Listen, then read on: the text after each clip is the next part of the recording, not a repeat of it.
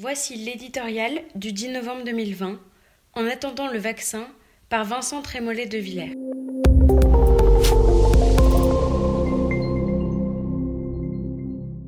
L'unité nationale en vérité existe. À l'hôpital, l'heure est grave, tout le monde en convient. Il faut faire des efforts, tout le monde est d'accord. L'idéal pour désengorger les services d'urgence serait que plus personne ne sorte de chez lui, mais le confinement strict est un remède trop dangereux, trop incertain pour être prescrit tous les six mois. Il faut aussi qu'une société vive, tout le monde l'a compris. Et tout cela va durer jusqu'au vaccin, qui, et c'est une formidable nouvelle, semble se dessiner à l'horizon.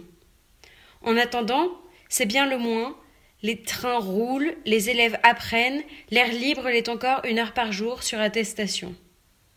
Aller plus loin, on l'imagine, serait pire que le mal. Desserrer les taux, c'est cela qui nourrit la controverse dans le pays. Il appartient aux politiques d'en décider, mais ne pourrait-il pas commencer par ajuster cette nouvelle claustration au bon sens? En quoi un petit commerce recevant les clients un par un serait plus dangereux que les rayons d'une grande surface?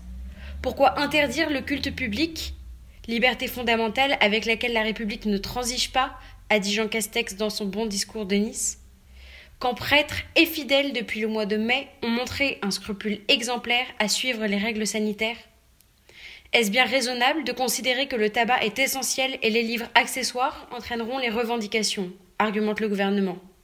Mais ce sont les décisions absurdes qui légitiment ces multiples demandes.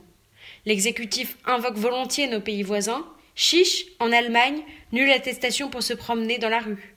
En Espagne, les diocèses décident eux-mêmes, selon la situation sanitaire, d'ouvrir ou de fermer leurs églises. La Catalogne a fermé ses grandes surfaces et laissé ouverts ses petits commerces.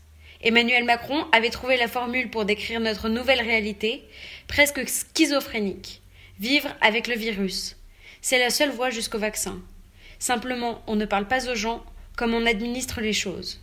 En oubliant cette règle première de la politique, le gouvernement a involontairement nourri le scepticisme qui accompagne ses décisions.